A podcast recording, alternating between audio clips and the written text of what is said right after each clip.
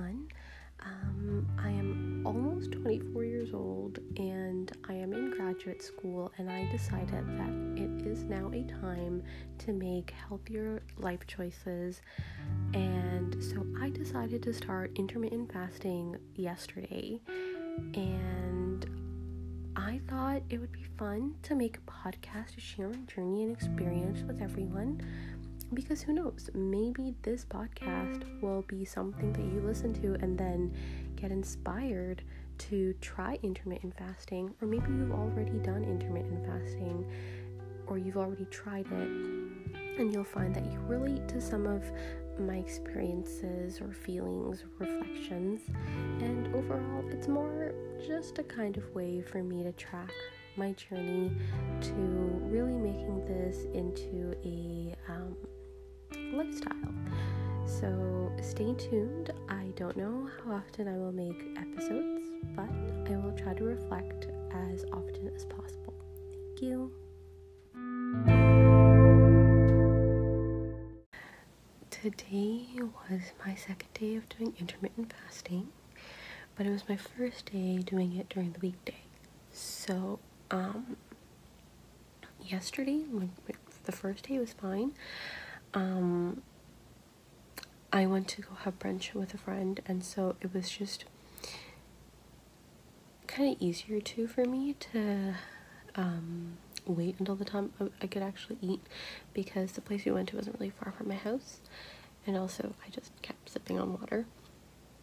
But today, um, I typically walk 30 minutes to the Research Institute, and um, typically it's not a problem at all in the morning but I felt like my calves were burning and it hurt to walk.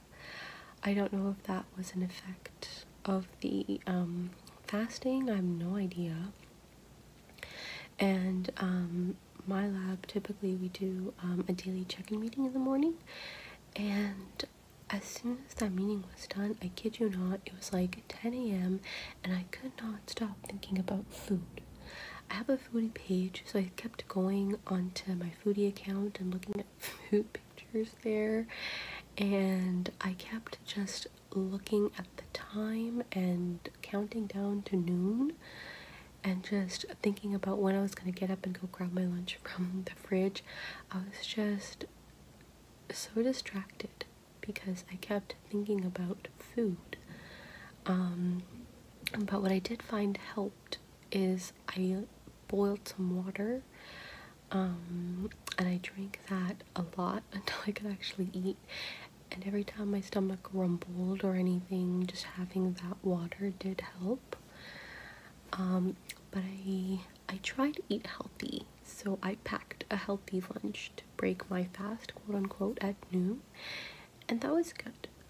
But then I decided to go check out a cafe and I had two pastries and a matcha latte, though unsweetened.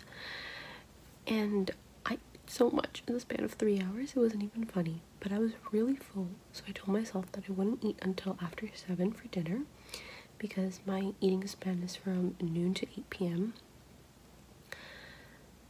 And when I had dinner, I was really full. Like, I made sure to eat a really filling dinner so that hopefully tomorrow morning it's not as difficult but I'm really hungry now. And typically I don't get hungry after dinner.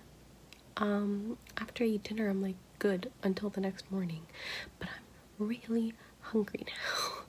when I came home, I did work out, but it was like a 12 minute workout. I don't do a long workout because I walk to and from the Research Institute.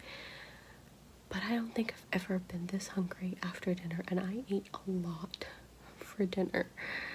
So this is going to take some time to get used to, but we'll see how tomorrow goes. I still haven't decided if I'm going to go in or work from home, but I feel like it's going to be hard to compare if I'm staying home versus if I'm actually like taking the energy to walk all the way to the research institute. But we'll see how I feel tomorrow morning. Um, I do have a lot of bloating issues which I didn't really see much of a difference in, but then again, today is day one or day two. um, but yeah, I'm excited to see how this goes.